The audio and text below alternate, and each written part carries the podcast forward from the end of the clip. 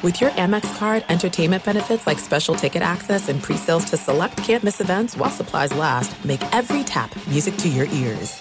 At Bet365, we don't do ordinary. We believe that every sport should be epic. Every home run, every hit, every inning, every play. From the moments that are legendary to the ones that fly under the radar. Whether it's a walk-off grand slam or a base hit to center field. Whatever the sport, whatever the moment, it's never ordinary at Bet365. 21 plus only must be present in Ohio. If you or someone you know has a gambling problem and wants help, call 1-800-GAMBLER.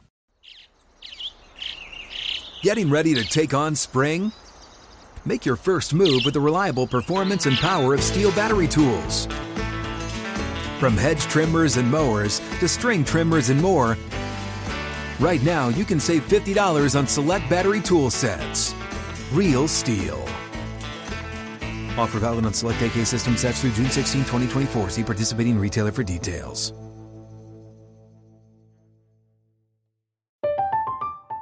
I'm Katya Adler, host of The Global Story. Over the last 25 years, I've covered conflicts in the Middle East, political and economic crises in Europe, drug cartels in Mexico. Now I'm covering the stories behind the news all over the world in conversation with those who break it. Join me Monday to Friday to find out what's happening, why, and what it all means. Follow the global story from the BBC wherever you listen to podcasts.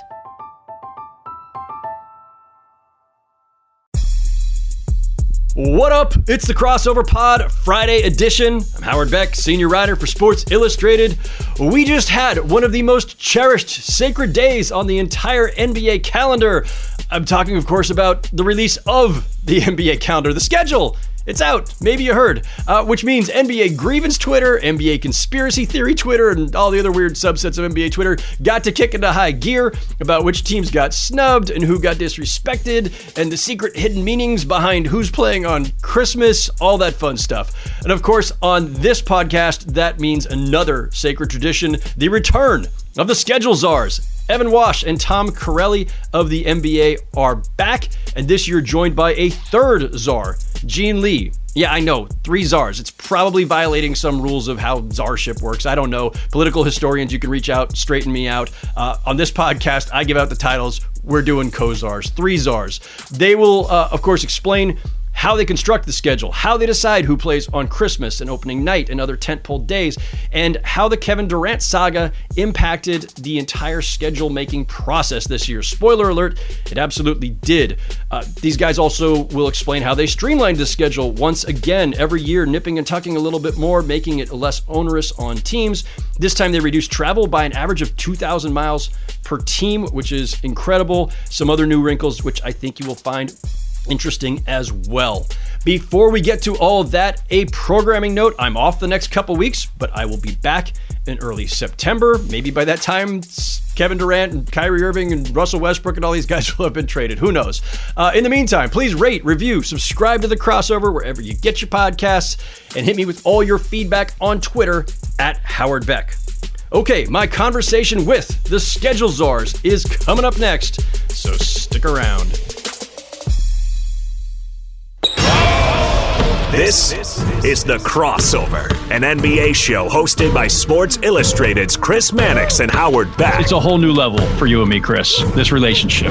Like and subscribe for the best weekly NBA content these two are capable of. What does that mean? Could be the best duo ever. I don't see how you can beat that. Here they are, Chris Mannix and Howard Beck. Now, pleased to be joined by not two, but for the first time ever, three scheduling czars.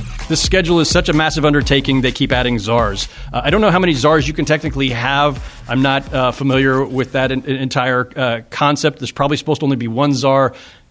You're all czars to me. Uh, joining me from, uh, let's just say, left to right around the room on a podcast that people can't see, Gene Li Evan Wasch, Tom Carelli, folks who have been listening to this version of the pod or the scheduling pod for years will know the voices of Tom and Evan. Welcome, Gene. Welcome to the party. Um, Thank you, Appreciate you being here. Um, I have realized over time as a podcast listener also that uh, when I listen to pods with multiple people, multiple voices, I get frustrated if I don't know who they are and I can't tell which voice is who. So this time, especially with three of you all, um, I'm actually have you introduce yourself with your complicated NBA title uh, attached and, and, just kind of what you do. So I'll start, Gene, with you, then we'll go to, to, Evan and Tom, and then the listeners can know who is who. Yeah, sounds great. Um, yeah, I mean, just you know, first of all, you know, just uh, thanks for having me. You know, this is great. You know, it's an honor to be on this podcast with you guys obviously, you know, I've listened to the past few that you guys did. So appreciate it. Um, I'm Gene Li, a senior director of broadcast scheduling. Um, I manage the national TV schedules for the NBA and our affiliate leagues, um, and I'm you know uh, the network lead uh, with our uh, national TV broadcast partners as well. Got it, Evan. I will keep this simple for you, Howard. I'm Evan Wasch, and I head basketball strategy for the league. Thanks for having us again, Howard. It's nice to have us all in the same room. Uh, unprecedented, by the way, realizing that in all the years that, that the three of us have been doing this, uh, Evan and Tom with, with me, one of you has always been remote somewhere because vacations closely follow the completion of the schedule. So one of you all has always, always been gone, and we've had to do Zooms and conference calls. And Evan claims we once had you on a video screen somewhere. I don't think that actually happened. I think uh, he just dreamed that. But uh, Tom, go ahead. Great to be great to be here together and doing this again, Howard. Thanks for having us. Uh, Tom Carelli, Senior Vice President, Game Scheduling. All right, so you guys also have an entire team behind the scenes. Um, I believe that it includes various Excel spreadsheets and abacuses and possibly hamsters on wheels. I'm not sure, but to produce this thing takes a, a massive amount of hours and people. Um, and the fun thing is that the, that over the years, and we have talked about this before, the fans really get up for this now, and people in my business do as well. And so much so that people are trying very hard, tripping over themselves to break midseason games days ahead of time. I trust they all got it correct. I've not seen any incorrect leaks. um, so, um, and that's good to hear. Um, but it is like the interest is always intense, which is why this pod, this uh, annual tradition, has been so popular with the listeners. So um, appreciate that. Let me start with this. There is a perception. Uh, I may be guilty of this perception that the release of the schedule this year on August 17th is later than usual and the second piece of that speculation, and any of you can volunteer to answer this one, was that maybe it's later than usual because there's so much up in the air across the league, right? Your whole goal is to program the games that feature the biggest stars and the biggest teams the most amount of times on national TV. So, with a bunch of all stars up in the air with their futures, maybe that held things up. Any truth to any of that? A little bit. I would say, first of all, we're not significantly later. I mean, last year was, was I believe, an August 20th release. Of course, last season ended later than, than a normal season. Uh, we've typically been in that August 10th to 14th range. So, um, with a planned release on August 17th this year, we're, we are just a few days later. Um, the uncertainty around player movement teams was, was one piece of it. You know, we're also the, the, complexity of the schedule continues to increase every year. The number of things that we're focused on, the needs of our teams uh, to have advanced look at the schedule, prepare their systems for you know on sale dates and things is all part of it. So it's a, it was an, an, aggregated decision to be just a few days later than normal, but but certainly um, that also helped you know kind of plan through some of the uncertainty we were facing this year. Yeah. So uh, you can't say the names necessarily, but I will. But there's some combination of Kevin Durant, Kyrie Irving, Russell Westbrook, Donovan Mitchell, and who knows how many others does at least somewhat factor into this, right? Like maybe you're hoping that something like are you are you sitting in that room, all these many rooms with the Excel spreadsheets and the hamsters on wheels and the abacuses, abacai? Um, are you sitting there hoping, you know what, one of these rumored trades just needs to happen so we know for sure that we can plan on this team being on the tent pole days and this team not? Well, we just know that we can't guarantee that those trades will happen before we have to release the schedule, right? So then basically, we had to get everyone internally and at our broadcast partners to be aligned in knowing that we just don't know, right? And so we sort of have to wade through the uncertainty and sort of you know do our best to project for you know who's going to be on which teams, but also just try to you know um, probably you know just try to reduce the risk of you know having certain teams on certain temples, certain teams off certain temples, um, and you know it, it's something where um, we probably haven't had this level of uncertainty in terms of starting from the start of free agency through the schedule release. Um, but you know we're able to sort of get everyone on one page, um, and so that process kind of took a little bit. But I think everyone's sort of now more comfortable with just actually just not knowing but still trying to put our best foot, uh, foot forward. Yeah, I mean, listen, uh, especially for Evan and Tom, you guys have been doing this for a very long time. Um, it's not that there's never been a late August trade or maybe even a September trade. I can't think of one offhand. I, I, like Dwight Howard, I remember years ago was traded to the Lakers in I think mid to late August because I was just at the end of my vacation. Um, and so it happens. That uncertainty is, is baked into the league that, that, that, you guys work in. But it is, I think, unusual, at least in my recollection, 25 years covering the league, to have this many players of this significance feeling like they're in play at this late stage, which for us just means it's a story we got to monitor in the media, and for you means it actually does kind of mess with your plans, right? Yeah, I was sharing with our team last week one of my favorite NBA conspiracy stories was the year Carmelo Anthony got traded from the Knicks to the Thunder, which happened after the schedule release. Well, that was September, actually, right? I, I believe so. Yeah. And, and we had scheduled the opening TNT Thursday, Oklahoma City at New York. And so then, of course, all the conspiracy theorists said, well, the, the NBA knew because they scheduled Carmelo's return game for opening Thursday, which, of course, was just purely a coincidence. Um, but, but yeah, as Gene said, you just, you just try to do the best with the information. You obviously can't hold a schedule release until September, October. Teams need to prepare for their seasons, um, players, staff, etc. And so you just try to do the best with the information that you have available when you need to publish a schedule. There it is, basketball reference. September 25th, 2017 is when Carmelo was traded. So that's really late um, for a guy of, of that magnitude. Um, all right, so let's stay on that this topic for a moment. The Brooklyn Nets, not on Christmas. And as, as we speak, as we record, Kevin Durant, Kyrie Irving, Ben Simmons, probably the only I would say the only legitimate big three in the NBA. Uh, people, Laker fans might disagree. Um, I would say ordinarily they would maybe be a no brainer for Christmas, but I'm not the one who makes the schedule. Um, is, is, is it any coincidence that the, the, Nets with three superstars are not on Christmas, and it so happens that at least one or two of their players' futures are uncertain? I mean, I, I think I think I'll take a broader look at this to begin with because this is an annual subject we have um, we only have 10 teams to put into the five games. Um, there's going to be some people, some teams who are upset. There are some teams who are upset. Why aren't we on? Um, I would put Brooklyn in that basket. I would put some other teams in that basket. Um, and I think what happens is if you take, if you put them in, you have to take someone out. And we think that we have five really good storyline games. Um, I think the sort of evidence of that is over the last few days you've been seeing a lot of speculation and from rumor mills, et cetera.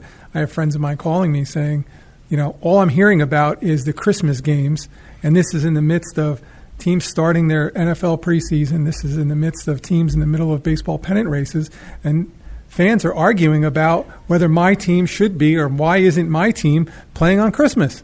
So from that standpoint, it's like great because we're never going to be perfect. We're never going to be perfect. Uh, we're doing the best we can to get five great games on and consult with, as Gene had mentioned, with our TV partners to try and get the best matchups we can. Yeah, and I don't think too many people would argue with the results most years of who is actually on Christmas. You you look at it at a glance and you could say, okay, I can see the thinking behind all that. Although put a pin in that, I'm going to come back to that one.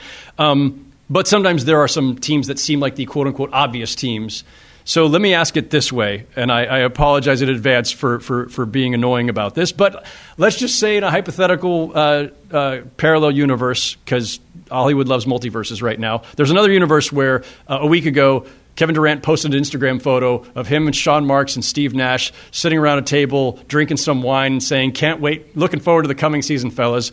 In that multiverse, have you guys rewritten the schedule and the Nets are on Christmas? I think that's a good question. I think it really depends on when and um, how certain we're sure that someone didn't hack into his, you know, his account. um, you know, but I think, I mean, honestly, uh, you know, like the best solution would really just for there to be two Christmases because then we can have 20 teams and 10 games, right? Then we can really cater. You know, That's a cop out answer, Gene. I'm throwing that one out. I'm sorry. I know it's your um, first time on the podcast. That was no, like, um, no, uh, no, but I think you know, you know, like like the state of the league is so good. We have so many good teams. Um, you know, probably in the past, it was basically, you know, who are these 10 teams that we can agree upon to be on Christmas? Now there are just so many teams and so many different reasons for teams to be on or not on or different competitions or whatever. You know, it, it, it's so hard for us to really narrow down to this 10, right? And so there's so many different factors. Um, and, you know, for that team that you're mentioning uh, specifically is to, you know, just mitigate the risk, right? Um, for right now, that's what we're doing right? Um, and, and so, you know, just based on every single thing that we're trying to incorporate, you know, on like arena availabilities, um, you know, teams travel, you know, um, before and after Christmas, their overall schedules, um, where else are we featuring these teams on various other temples? These things are all sort of part of the equation. Sure.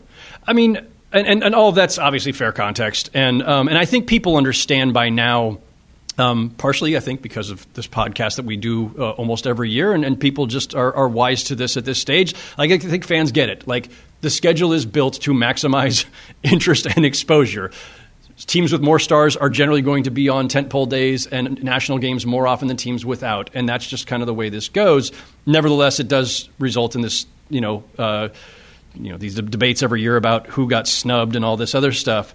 Um, and I'll just note, like uh, to me, this is a definite reflection, and tell me if I'm wrong. But the Nets had national had uh, 27 national games last season. They're down to 13. Again, that feels like a hedge of you guys thinking, well, we, we really don't know what this team will look like on opening night. Well, absolutely, and, and this is you know this is no different than when we've dealt, as you mentioned, with you know trade speculation, trade demands in the past. We've dealt with player injuries and uncertainty that certain stars were going to be back at certain points in the season. So exactly as Gene said, we're, we're just trying to put our best foot forward, mitigate the risk it would be a pretty bad outcome for us to put a team on national television 27 times and then find out that none of the interest in that team is there because their roster is entirely different than we expected it to be. So we, we have to, as I said, take the information around potential trades, potential signings, uh, potential injury, return from injury, and, and figure out what the right balance is for all of these teams. And no question that that factored into the Brooklyn discussions this year. The good news is that no matter how things play out, there will be a conspiracy theory that can be created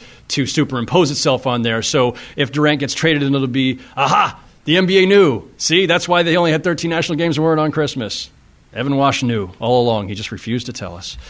Um, all right, more Christmas.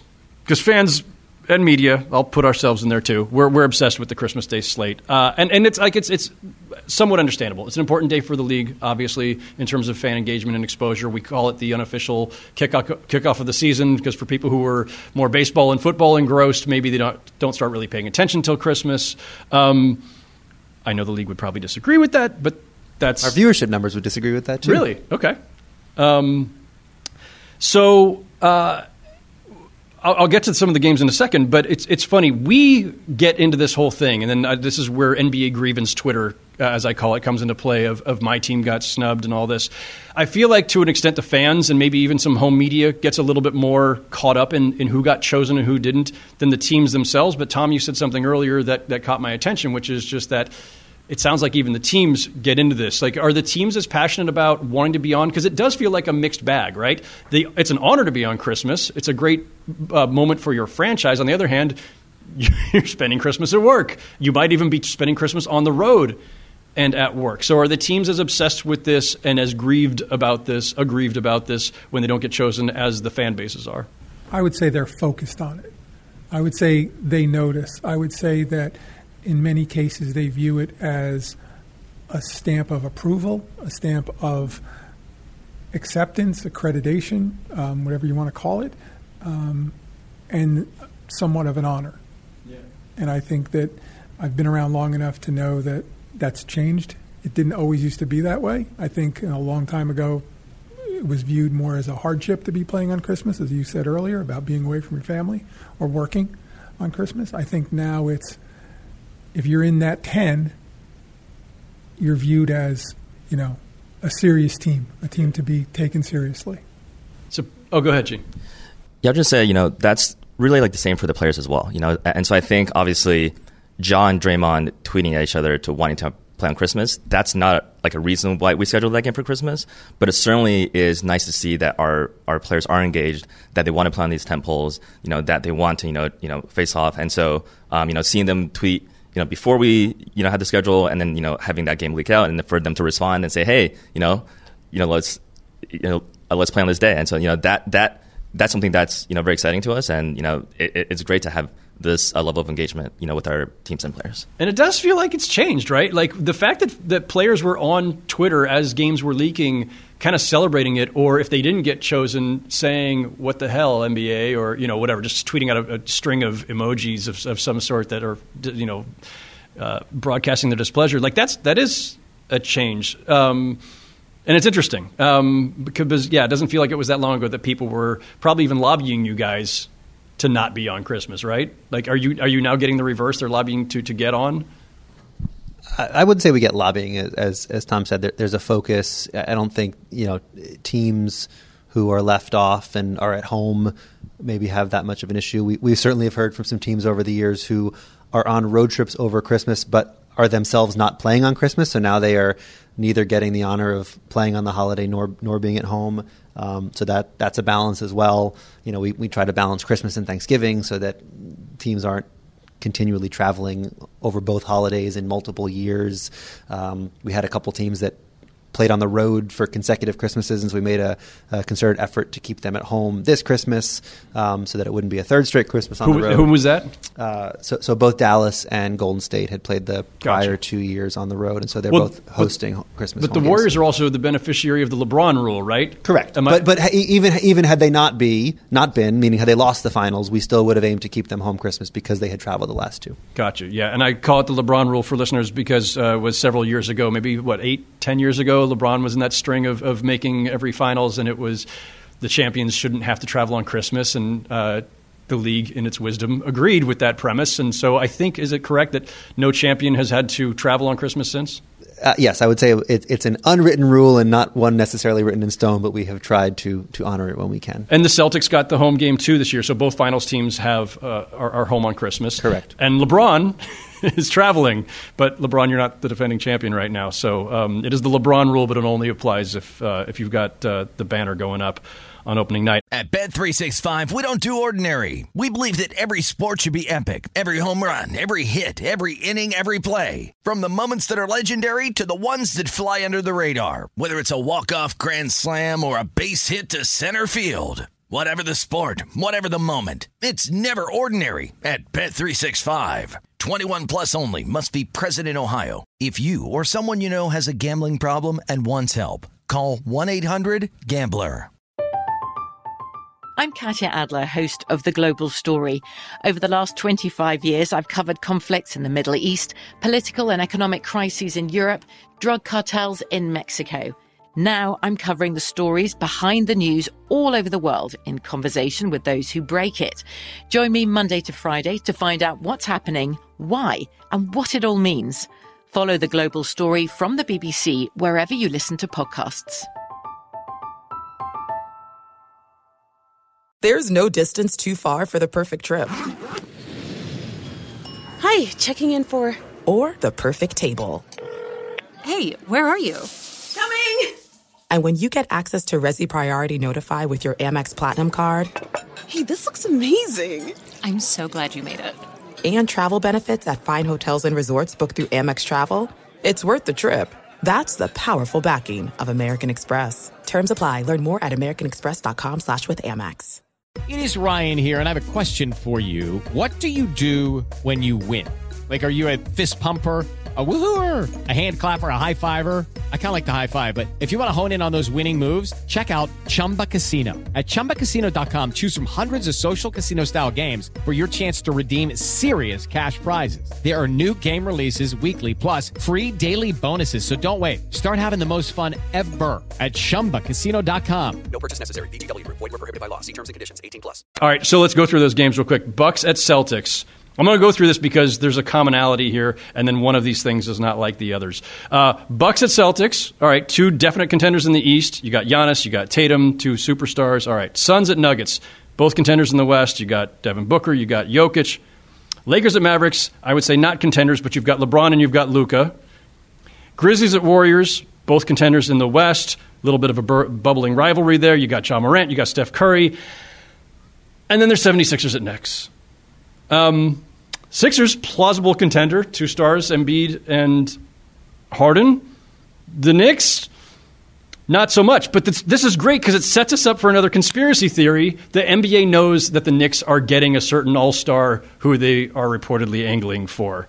Um, or alternative possibility, this is a really huge market in New York, and the Knicks have been a traditional Christmas uh, team, and they draw a lot because they're the Knicks. Um, Any other theories or explanations you would like to put out there other than my conspiracy theory or my uh, simple play for mass market uh, with a lot of people in it? Yeah, I think. Well, so I like that Evan's got his head on his hand as I ask this. this is why I'm glad we're all in the same room now. We're just, we're just tired from all the scheduling we're doing. That nothing to do with your question. exactly. Um, you know, I mean, the Christmas schedule is obviously so important to us, but it's also really, really important to our partner at E ESPN ABC as well, right? And so, you know, the, the decision to schedule these 10 teams, you know, is really a collective effort that's, you know, done, you know, through many days and weeks.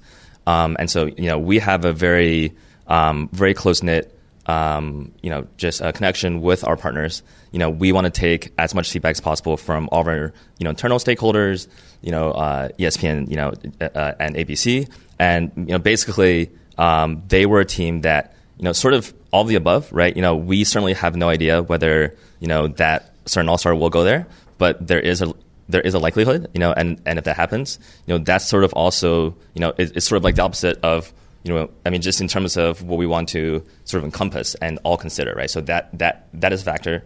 Um, certainly, they have a r- really passionate fan base in you know the largest city in the country, um, and there is that tradition. You know, you know, I, I, I think the status they've been on Christmas, like you know, like, uh, you know, uh, fifty plus times, right? So, um, but you know, there's there's just so many considerations, um, but in, you know, just incorporating all of them, that ended up being what we thought of a matchup that could be attractive, you know, to start the day, basically. It happens to be the, the most frequently played matchup uh, on Christmas in NBA history, I believe. Is Uh, Philly so- at New York?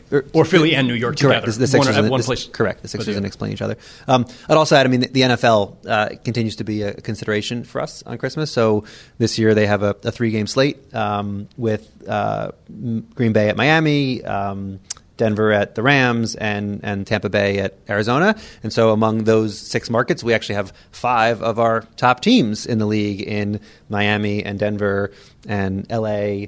Um, and, and Phoenix. And so trying to navigate that part of the schedule too, and ideally not have a ton of overlap between uh, a Christmas game and a you know an NBA market at the same time as an NFL game on Christmas. So like the, as Gene said, it's just it's a bunch of considerations that have to mix and, and match in that matrix. Well, I mean, listen, as as as uh, we all digest, you know, the schedule, and especially so, like Christmas, you immediately look to see who's there, and you immediately think about who's not there, right? And so, like, if there was one.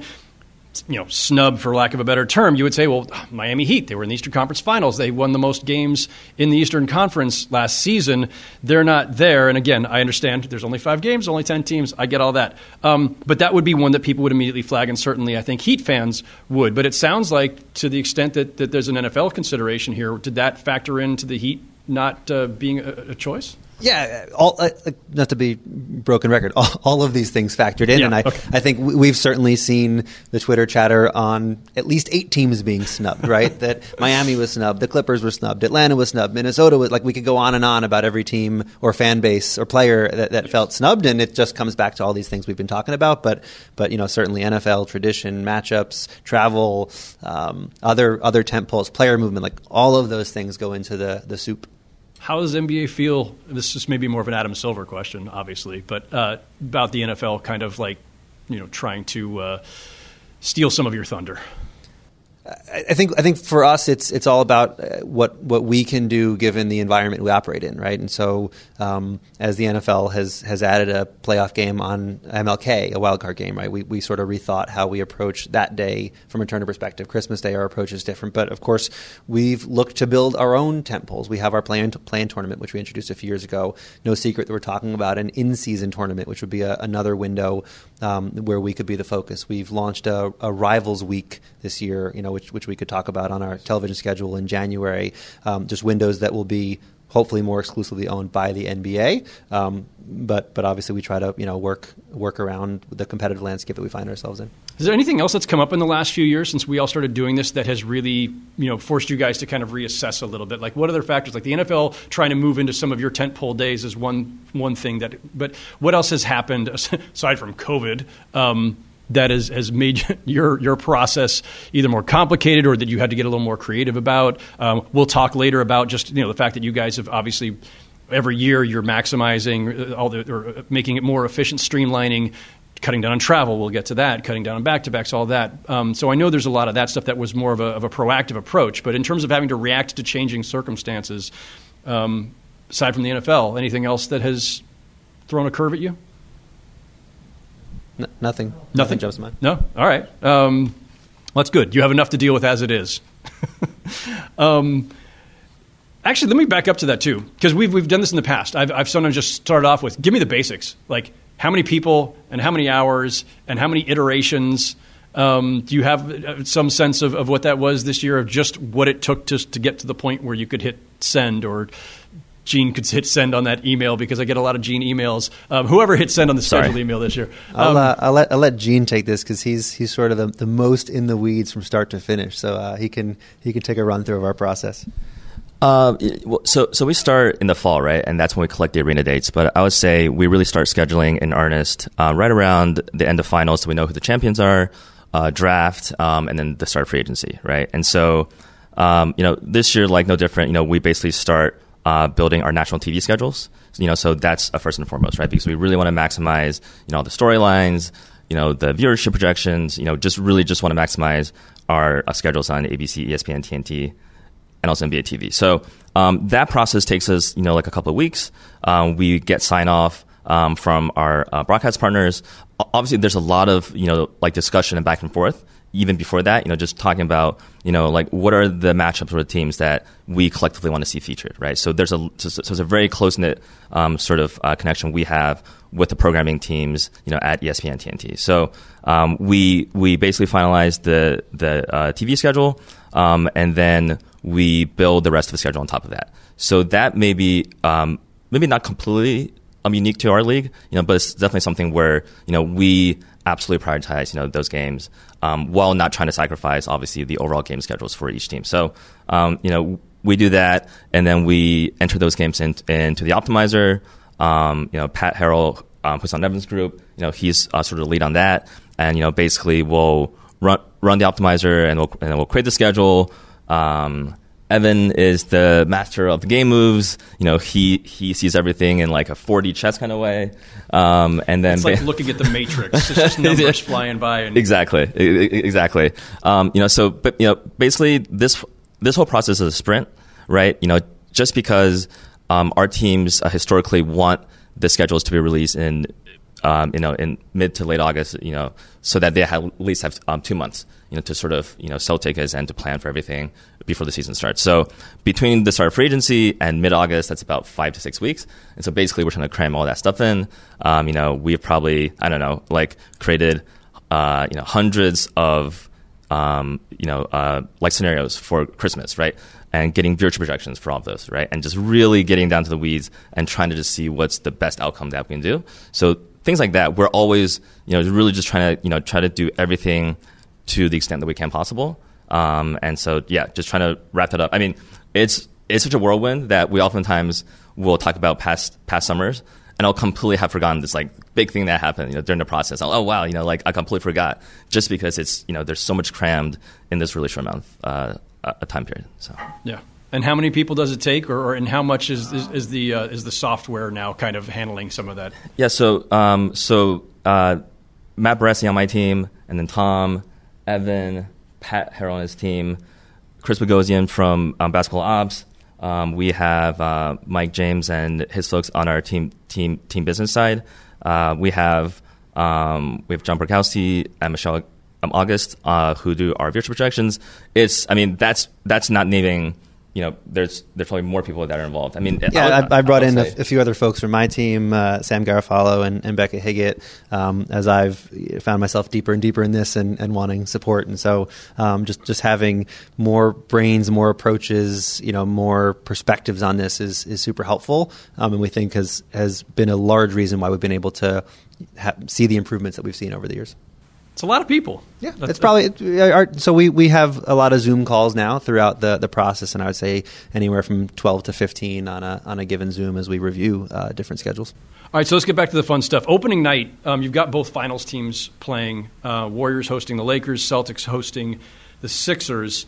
Is is it standard now at this stage that you're going to have both finals teams on opening night, or at least the champion on opening? I mean, I guess opening night is almost a two night event, right? Because sometimes you have, you have you're rolling out over the course of the first two so, nights. So we view opening week as as a key tentpole. So we have four nights, uh, two on Turner, two on ESPN, um, and it is absolutely standard that the champion hosts opening night for their ring ceremony, barring something unexpected like arena is not available or they otherwise don't want to have their ring ceremony that night. Uh, I wouldn't say it's standard for the uh, the the runner up, the finals you know loser to, to host opening night, but it just so happened to be the case this year.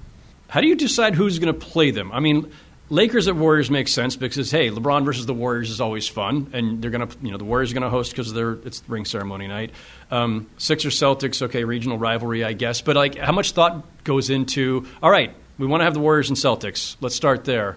How much of a discussion about who's going to play them? This is probably similar to Christmas, in which we just want to run out every single scenario, um, and you know, so all the factors that we you know had said before about Christmas, those same factors apply for night as well. And in terms of you know getting our broadcast partners aligned, just like we have a lot of discussions with ESPN about Christmas, we have a lot of discussion with TNT you know about night as well. So um, you know. Like I would say, Boston was not necessarily a team that had to be on. So we're basically evaluating every possible combination of teams and matchups as long as Golden State was a hosting for the ring ceremony. Sure. Well, I'll give you an interesting one that just may be interesting to the sort of nerdier folks of the what we call our matchup matrix. So within a conference, teams either play each other four times. Within division, you play everyone four times. The rest of the conference, you either play four times or three times. And that's a five year rotation as to who you play four and who you play three. And so when you play someone three times, that means you're playing twice at one location and once in the other, of course. And so one example of that this year is the Milwaukee Boston matchup, where they only play three times. And per that rotational matrix, the one matchup is in Boston. So those two teams will play twice in Milwaukee and once in Boston.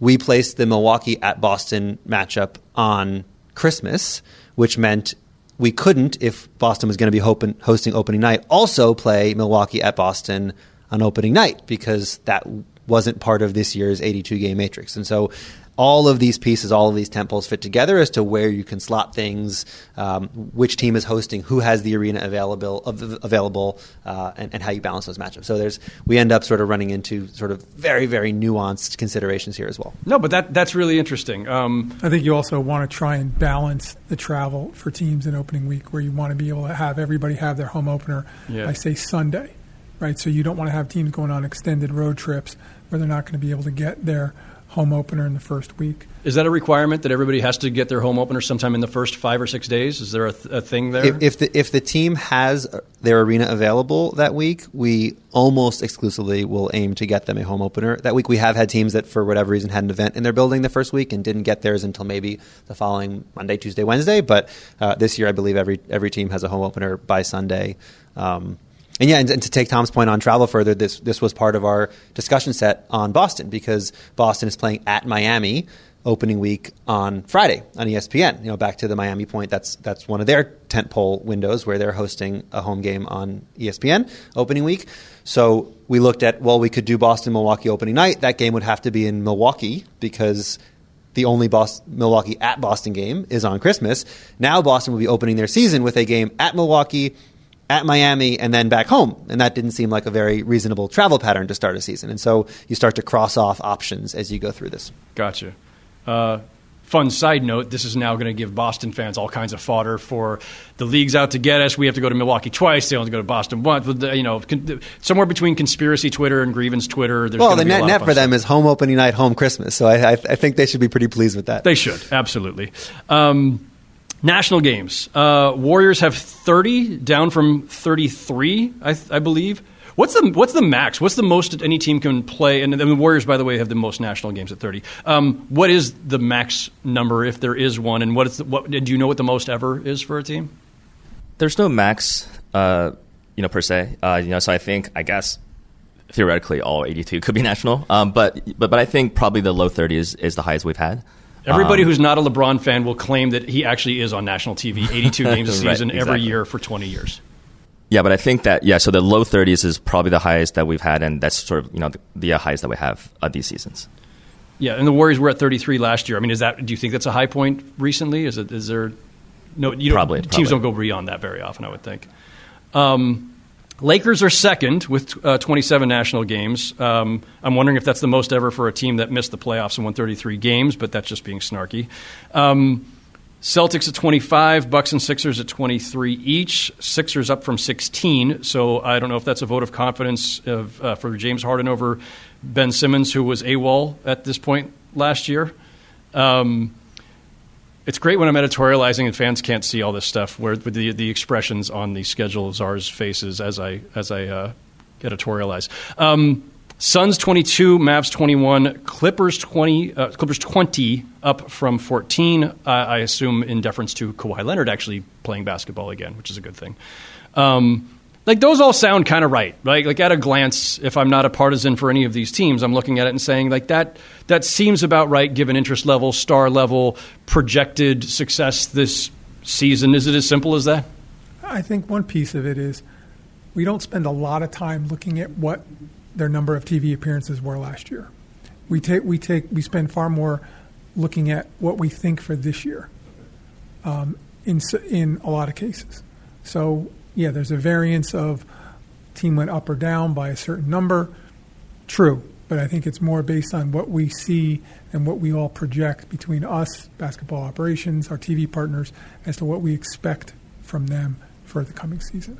And the Lakers with LeBron are basically like bulletproof schedule or uh, uh, ratings wise, right? Like it, whatever anybody might say with more snark than I just did about what their success level was last season and what it might be this season and what we expect of them, which I'm not even sure what to expect. But th- they're, like, LeBron is, is is guaranteed ratings as long as he's healthy, right? So like it's always justified, no matter what his team's record was, to have 27 and- and up national games.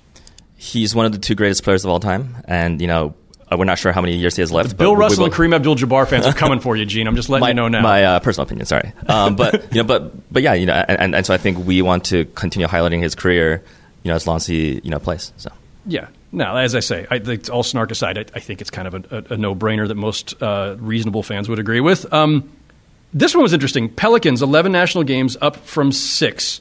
And I would, at a glance, I think, you know, they're a team that's on the rise, made a great trade for CJ McCollum, had a surge at the end of last season. And, oh, Zion Williamson, who was one of the hot commodities of, of the league and one of the, the bright young stars uh, before injuries got in the way and is now coming back.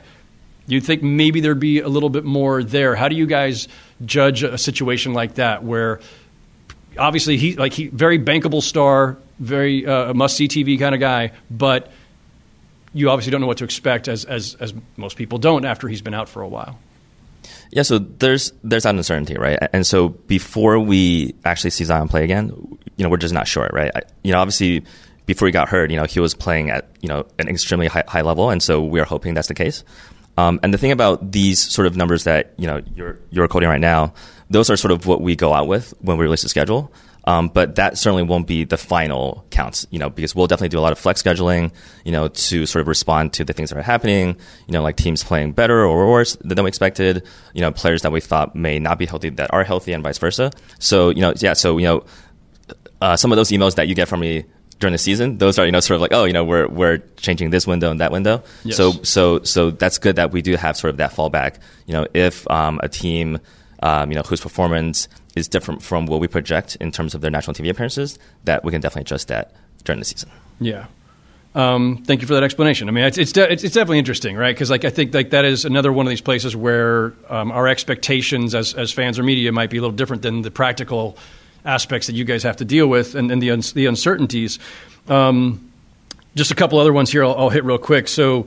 Uh, the, the the list of one national game teams, the the the uh, most aggrieved uh, fan bases: Detroit, Houston, Indiana, Oklahoma, Orlando, Sacramento, San Antonio, Utah all get one national game. I would say, uh, understandably, for all of those. And then some others that leapt out to me uh, Portland with only three, with presumably a healthy Dame coming back. Uh, Washington, two. Cleveland, breakthrough season, but only five national games. Charlotte, three. Atlanta, eight. I can hear uh, those grievances coming through loud and clear on Twitter already. Um, any, any, any thoughts on, on any of those? Is it just kind of the obvious one. There's a limit of how many national games you can you can have, obviously, and two, some of these teams they are, you know, arguably in a little bit of an ambiguous space. Yeah, I would say it's it's the former of that. It's the limit. Uh, and so, so you know, Gene will tell you like we, we do this initial draft, and, and I'll I'll look at it as the outsider to the TV process, and I'll do exactly what you're doing and flag ten teams that I think deserve more appearances based on their performance expected performance this year, the up and coming young stars, et cetera, st- you know, injured stars coming back, and then we say, okay, great, who are we taking from? And I go, oh, that's that's the hard part, right? So like, I am personally excited to watch almost every one of those teams that you listed there. I don't know who I am not excited to watch that I would take from, unless you're going to say we democratize the whole thing and everyone plays on TV 12 times, which is, of course, not realistic for our business. So I think it's just a, a function of the, the, limited inventory we have and the tough choices we have to make. But as Gene said, we have the ability to, to flex all these things. So if one of those teams with 20 plus appearances is struggling or has an injury or makes a trade and is all of a sudden less interesting, we can you know boost some other other teams' profile. So uh, it's a, it's a tough process, and certainly some teams might feel aggrieved. But I think it the fact that there are those ag- agreements speak to how deep the league is right now and how many interesting storylines we have. And I think that's fair. I think that actually the league is really deep right now and really competitive, and, and uh, that's a good thing. Um, I guess this will be this this whole problem will be resolved in the next national TV contract when Amazon Prime and Apple TV and Paramount all come in and and uh, pay the league billions more to have more national games, and then you guys can give everybody more national games. Um, just a lot of smiling and nodding in the room, folks. Howard, all, um, all games are national through League Pass. Uh, so any, anyone, any fan, anywhere done. in the world can watch any game they want through our League Pass platform, and I encourage, encourage uh, except everyone. for the blackout rules that you've conveniently left out. But it's a whole other no, tangent no, no. that we don't want to go. Every fan everywhere can watch every game either through their regional okay. sports network right. and national network or League Pass. Yeah, don't get me started on blackout rules. Um, there's a whole other level of, of uh, NBA Twitter grievance, grievance Twitter. At Bet365, we don't do ordinary. We believe that every sport should be epic. Every home run, every hit, every inning, every play. From the moments that are legendary to the ones that fly under the radar. Whether it's a walk-off grand slam or a base hit to center field. Whatever the sport, whatever the moment, it's never ordinary at Bet365. 21 plus only must be present in Ohio. If you or someone you know has a gambling problem and wants help, Call 1 800 GAMBLER. I'm Katya Adler, host of The Global Story. Over the last 25 years, I've covered conflicts in the Middle East, political and economic crises in Europe, drug cartels in Mexico.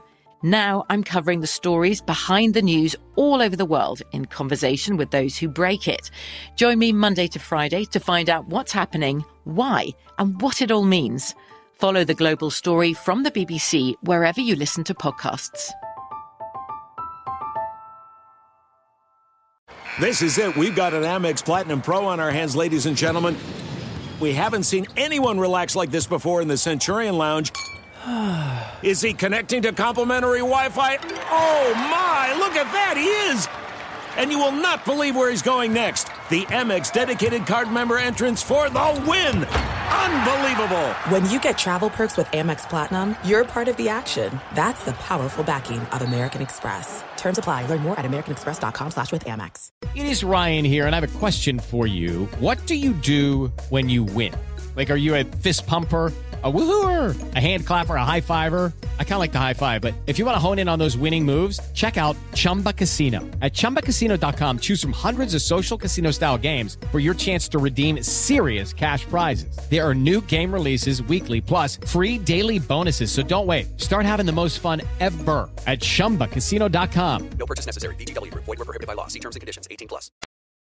All right, last one, and then I'll get to some of the just the highlights of this of the schedule that we haven't gotten to yet. But um, premise from a team exec I talked to recently is that there's sometimes some relief for a team that they don't have a ton of national games because the way this person put it, if you're one of the national TV darlings, you're going to have a lot of like Thursday, Friday back to backs. Um, and then Friday night, Sunday afternoon pairings where you're traveling Friday night after the game, you get in late, and then you've got a Sunday afternoon like 2:30 game or something. Um, basically, what we talk about is schedule losses. That there are some inconveniences that come with that. Uh, how do you view that that particular critique? Uh, it's quantitatively mostly a myth. Uh, there, there's no there's no mathematical correlation between travel, back to backs, schedule density, any of that, and national TV appearances. Um, just just take this year, for example, the the the two you highlight at the top. So Golden State uh, with the most TV appearances is tied for the most back to backs in the league with 15. Uh, the Lakers, with the second most TV appearances, are tied for the fewest back to backs in the league with 12. Uh, and I could go on down the list, and, and you'd sort of see that there's there's just really no connection there. It may appear that way because those national games stand out on a team schedule and they see their travel in the surrounding periods, and it may look difficult. But every team has some periods that look difficult. They're just not highlighted by those national games. So uh, I think more myth than reality in that case. Schedule losses are a thing, though, right? No schedule. Statistically, that doesn't hold up either. The the the so so essentially having eradicated four games in five nights, uh, which had a the the, the highest uh, statistical impact on teams' winning percentages. The only thing that has a meaningful, and I say statistically meaningful, mathematical impact on a team's winning probability is playing on back to back when your opponent is not playing on back to back. That impact is five percent. So if our uh, traditional home court advantage is call it roughly 55 45 in favor of the home team, that 55 can go up to 60 in a case where the road team is the one on back to back, and it can go down to 50 in the case where the home team is the one on back to back. So if a team wants to call a 5% higher or lower chance of winning a game a schedule loss or a schedule win, they are welcome to do so. Uh, I would question that interpretation of the math. Okay, fair. Um, all right, let's get to the highlights uh, when you guys get to brag about all the cool new shit you did with the schedule and, and made it more streamlined and stuff. Um, but actually, let's start with the the election day one because I think this is this is fantastic. Um, first time ever, no games on election day, November eighth. Uh, all thirty teams will play Monday, November seventh. Um, congratulations, guys. The NBA has now done more than Congress to encourage voter participation. Uh, it should be a federal holiday. Uh, I look forward to you guys uh, now convincing Congress to follow suit. Um, sometime soon. Um, also, the NBA is going to be promoting voter participation, promotional stuff. I think that that week and on during the Monday games, right at the day the day ahead. Um, so that's cool.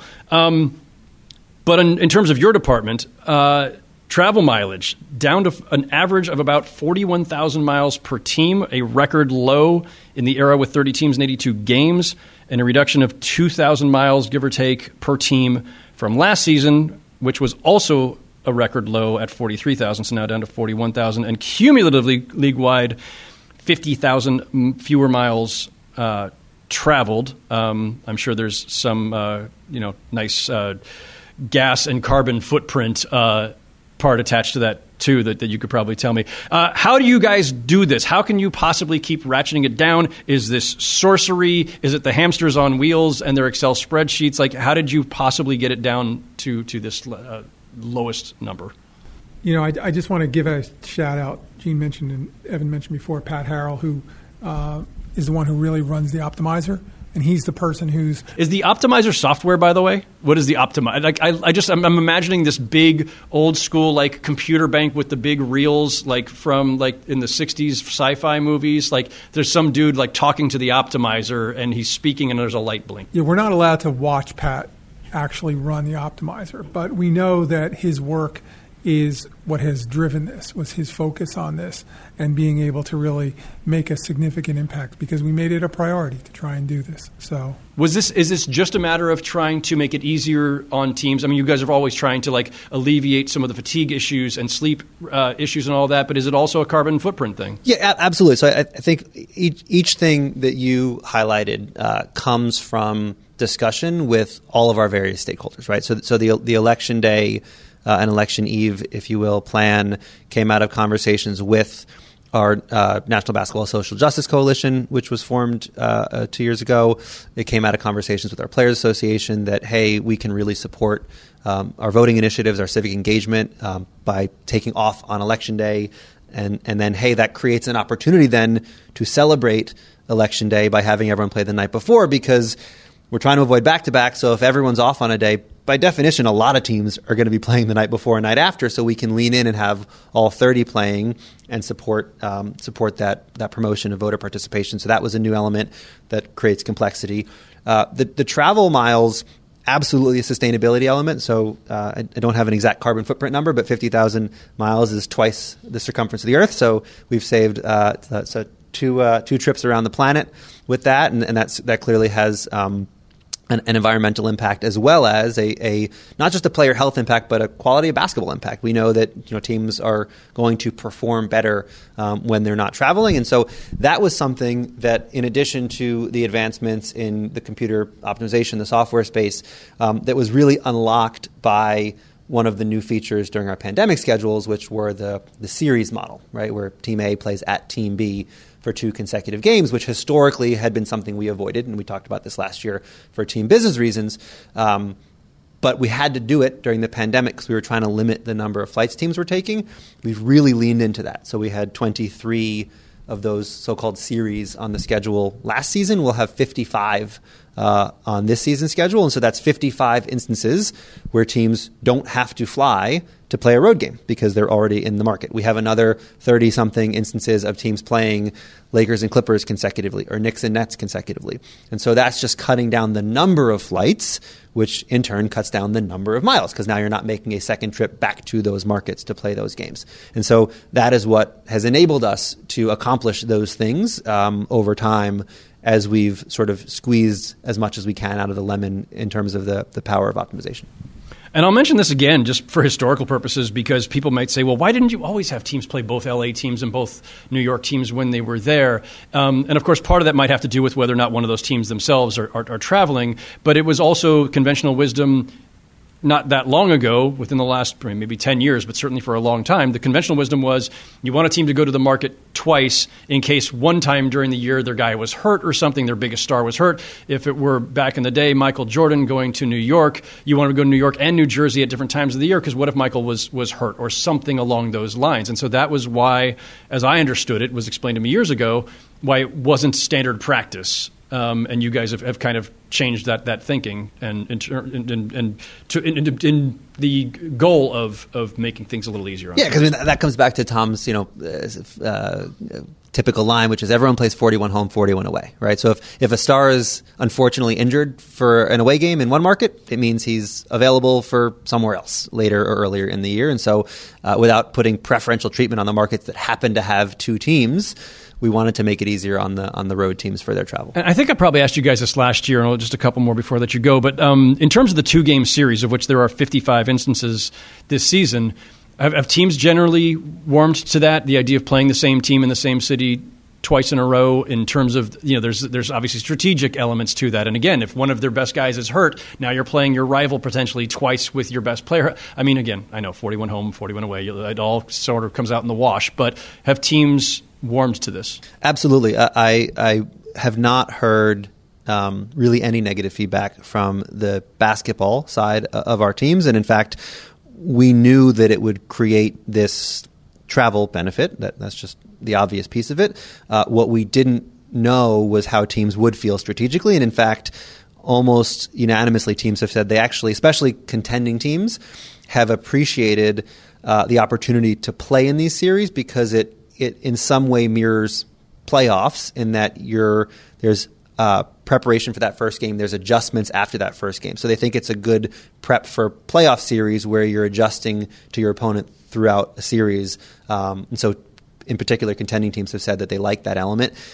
The surprising part has been that teams even seem to appreciate hosting these series, right? It was, it was always obvious to us, or at least seemed to be, that teams would value being the road team in the series because their travel is improved. But teams have also said we actually value getting to play the same team twice at home for some of these other strategic reasons. So I think it's been a, a, large success and, and you know, pending how the feedback goes this year, we'll continue to expand. And I'll just add real quick because we discussed this last year, I think. But again, conventional wisdom changed. Conventional wisdom used to be for marketing purposes, business purposes, ticket sales purposes. That teams would say, "Well, we don't want two games in a row at home, especially in the middle of the week, because it's hard to get people to, to commit to coming out two nights in a row and sales will drop on the second night or something, or they'll pick one or the other, or whatever. And again, it, it seems like from your experience so far the last couple of years that that has not been a, detriment on the business side. Yeah, it, well, just to be clear, not all of these are necessarily back to back games, right? So it might be a Monday sure. and Wednesday or a Friday and a Sunday or whatever. But uh, but we we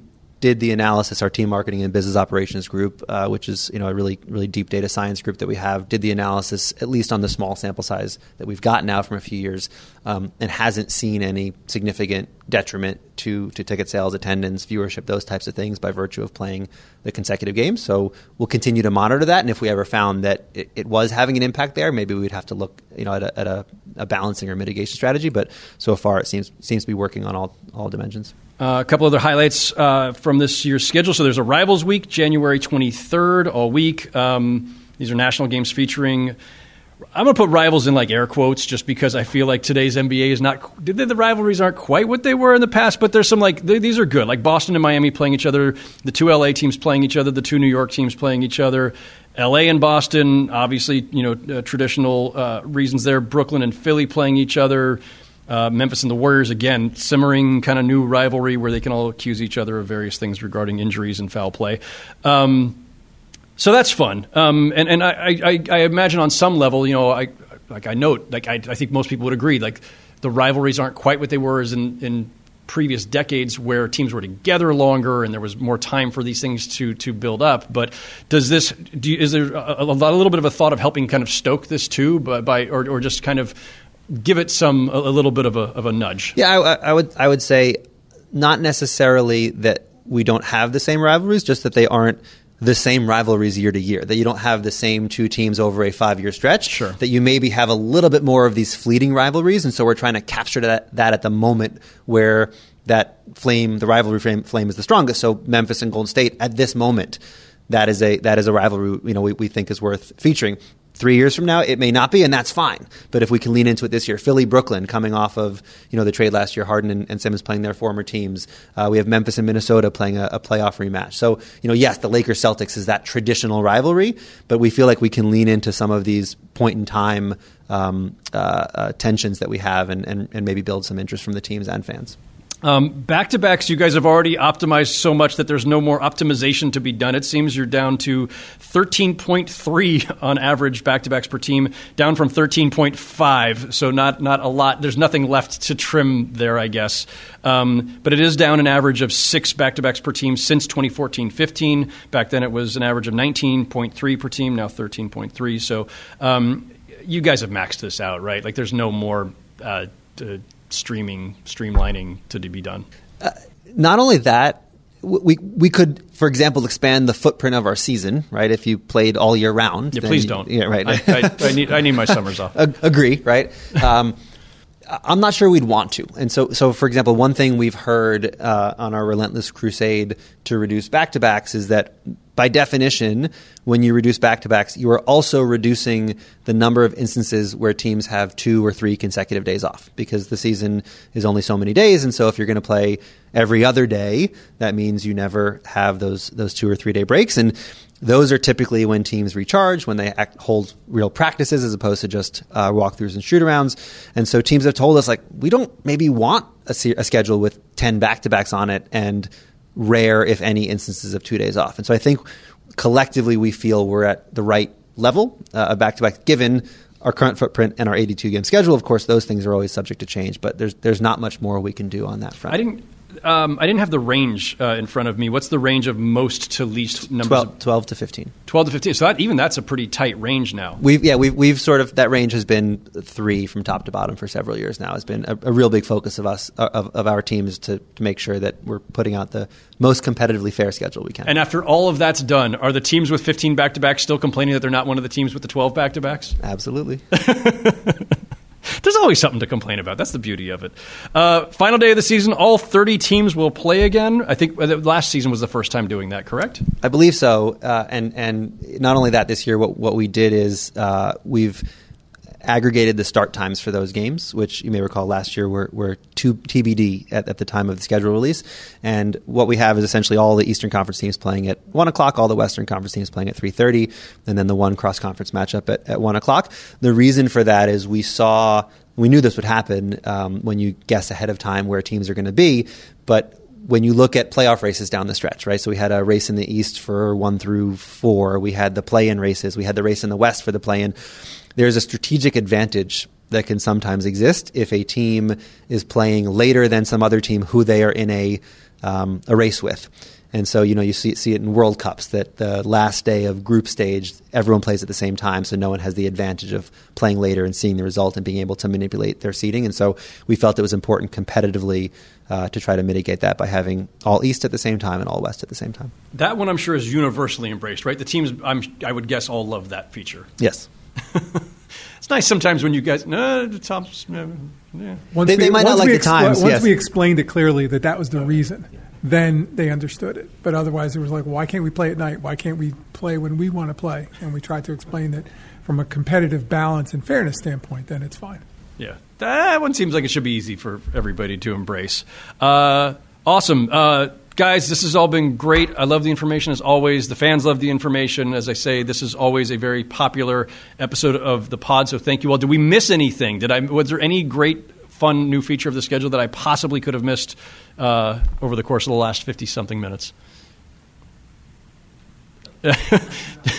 We can talk more Christmas. We, uh, no, more Christmas. I, I, I, I think we. I, I might have beat Actually, G- Christmas Gene figured out how to create a second Christmas while we've been sitting here. so Exactly, we- exactly. Ten more games. Listen, a lot of people would absolutely let you look. You you fixed election day. You've got uh, NBA teams off on Careful, election you say day. there. Careful. Let's- they're going to open a whole new conspiracy Oh my theory god! wing. Yeah, um, I strike that from the record. Um, no, I mean like, uh, this is great. Like uh, if if you can, you've made election day um, NBA free, so that everybody can get to the polls and not have to worry about. Uh, Working at an NBA game, watching an NBA game, uh, Congress again. Take note. If you guys could add a second Christmas, you would be the most popular people, on, like literally on earth. Kids would be would be singing your praises. They, your, it would be, you know, the candy canes would just be flowing. It would be phenomenal. More Christmases, I think. uh, Who could possibly be against that? Except uh, the Grinch, I guess, and his army of Grinches who will now have to double up their efforts. I don't know. I'm off the rails. Uh, Gene Li, Evan Wasch, Tom Carelli, thank you all for the time. As always, this has been a blast. Um, appreciate all the information. And uh, next time, my only wish for the next time we do this, I need to meet the optimizer. Can we get the optimizer to come in? Do I need special like security clearances? Is there an FBI background check? I, I, I just I feel like I need to meet the optimizer. He's listening to you right now. we, have, we have a year to try and get you cleared. Appreciate that. All right. Thanks, fellas. Thanks, Howard. Thanks, Thank you. Okay, that's it for today's show. My thanks again to Evan Wasch, Tom Carelli, and Gene Li. Thanks again to Jim LeBombard and Tim Frank and NBA PR for the assistance. And thanks to our friends at NBA Entertainment in beautiful Secaucus, New Jersey for hosting and for some last minute tech support. Thanks as always to our producer, Shelby Royston, and thank you all for listening. Remember, you can hear Chris Mannix and me every Tuesday on the crossover with all the latest NBA chatter. And then on Fridays, it's me and a guest. Don't forget to rate, review, and subscribe to the crossover wherever you get your podcasts, and hit me with all your feedback on Twitter at Howard Beck.